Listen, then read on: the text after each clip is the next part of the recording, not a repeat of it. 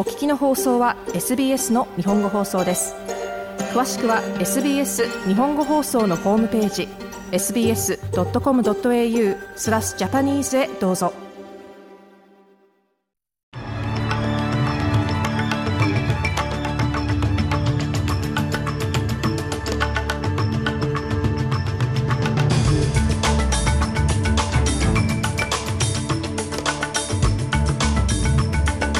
月22日水曜日午後のニュースをシドニーから大場恵美がお届けします。オーストラリア保安情報機構のスパイチーフはジャーナリスト裁判官退役軍人をリクルートしようとする前例のない脅威を警告しています。アンソニー・アルバニージ首相がオーストラリアの国家安全保障の現状について演説を行いました。そしてスポーツ NRL ラトル・ミッチェルとジャック・ワイトンはナイトクラブでの喧嘩について無罪を主張しました。この時間の主なニュースです。ではニュースを始めます。オーストラリアトップの情報機関によると国防省の元インサイダーが国より金を優先していることは少数であるが問題であると懸念を示しました。オーストラリア保安情報機構 ACO のマイク・バージェス長官は最新の年次脅威評価で ACO が数年前から外国政府に軍事訓練や専門知識を売り込もうとする退役軍人を追跡してきたことを明らかにしました。バージェス長官は外国のエージェントがオーストラリアの上級ジャーナリスト、退役軍人、そして司法関係者をリクルートしようとしていると警告しています。現地に到着するとジャーナリストは現地の役人を装ったスパイに紹介されます。ス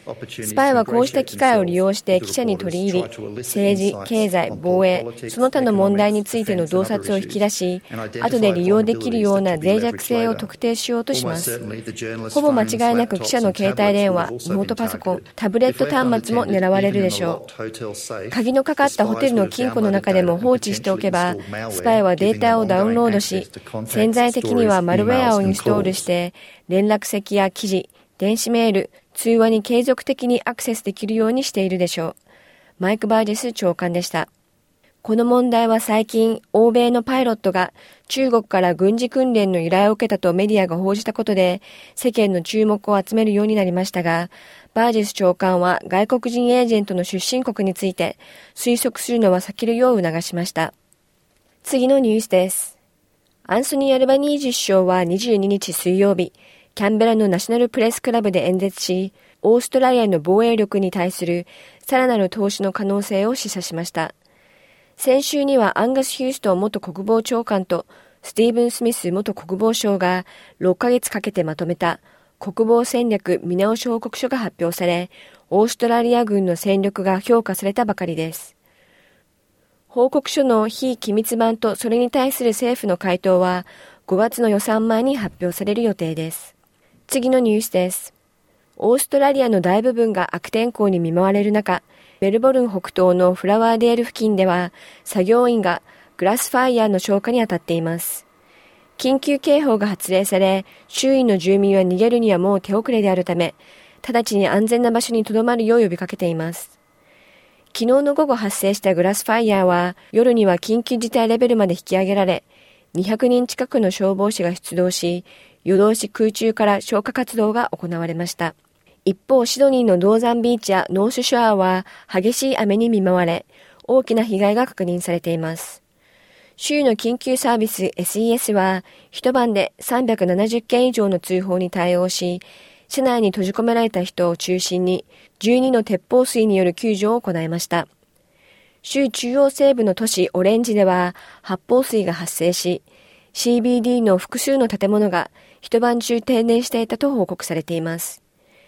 気象庁は今日さらに雨が降る確率は70%と予測しています。また、南オーストラリア州は熱波に見舞われており、州全域でコードレッドが発令されています。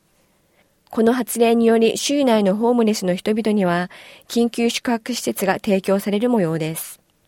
アデレードでは最高気温が38度に達すると予想されています。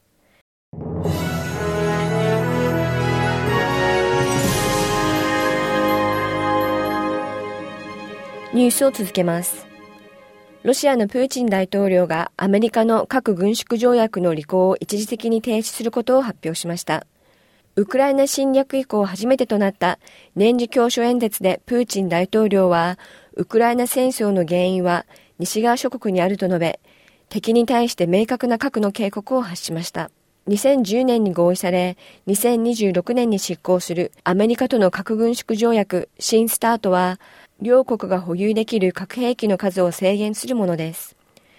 プーチン大統領は条約から完全に脱退するのではなく、参加を中断するものだと強調しました。彼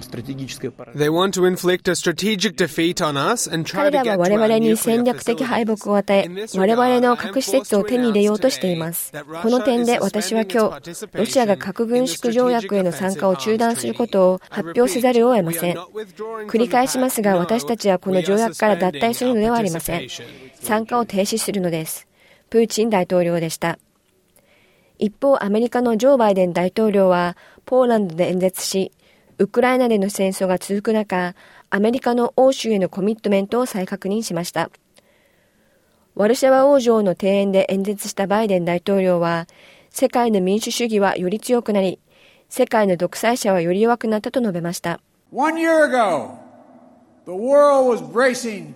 for the fall of Kiev. 1年前、世界はキーフの陥落に備えていました。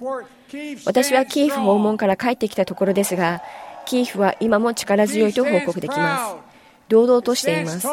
そして最も重要なのは自由であるということです。ジョー・バイデン大統領でした。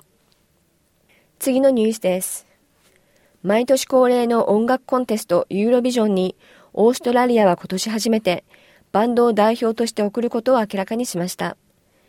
西オーストラリア州のポップメタルグループボイジャーはオーストラリア・ディサイズと呼ばれる昨年のユーロビジョン候補者一般投票で2位に終わったバンドです。ユーロビジョンオーストラリアの代表団長を務めるエミリー・グリックス氏は、バンドは80年代の雰囲気とキャッチーな歌詞を音楽で表現してくれるだろうと期待しています。ボイジャーは毎年次々と曲を応募してきましたが、今年は彼らの年になるような気がします。今年は彼らが輝く瞬間です。彼らはオーストラリアがこれまで参加したことがないような何か違うものをもたらしてくれるはずです。オーストラリアはこれまで素晴らしいソロアーティストを送り込んできました。今年はバンドということでそれだけでも大きな違いだと思います。エミリー・グリックス氏でした。今年のユーロビジョンはリバプールで開催され、準決勝は5月9日と11日、グランドファイナルは5月13日を予定しています。最後にスポーツ、NRL の話題で、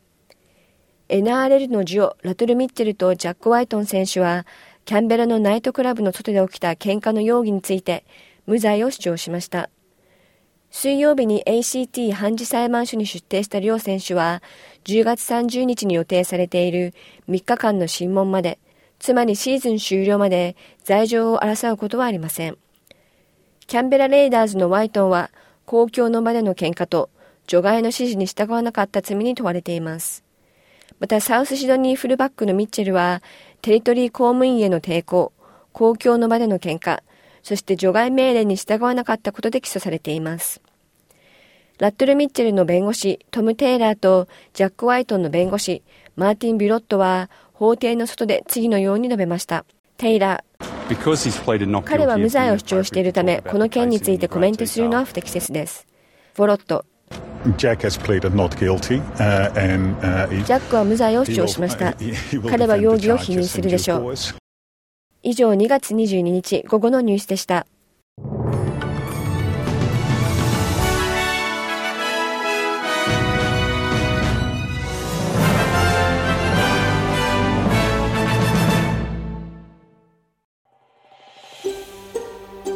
SBS 日本語放送の Facebook ページで会話に加わってください。l i いいねを押してご意見ご感想をお寄せください。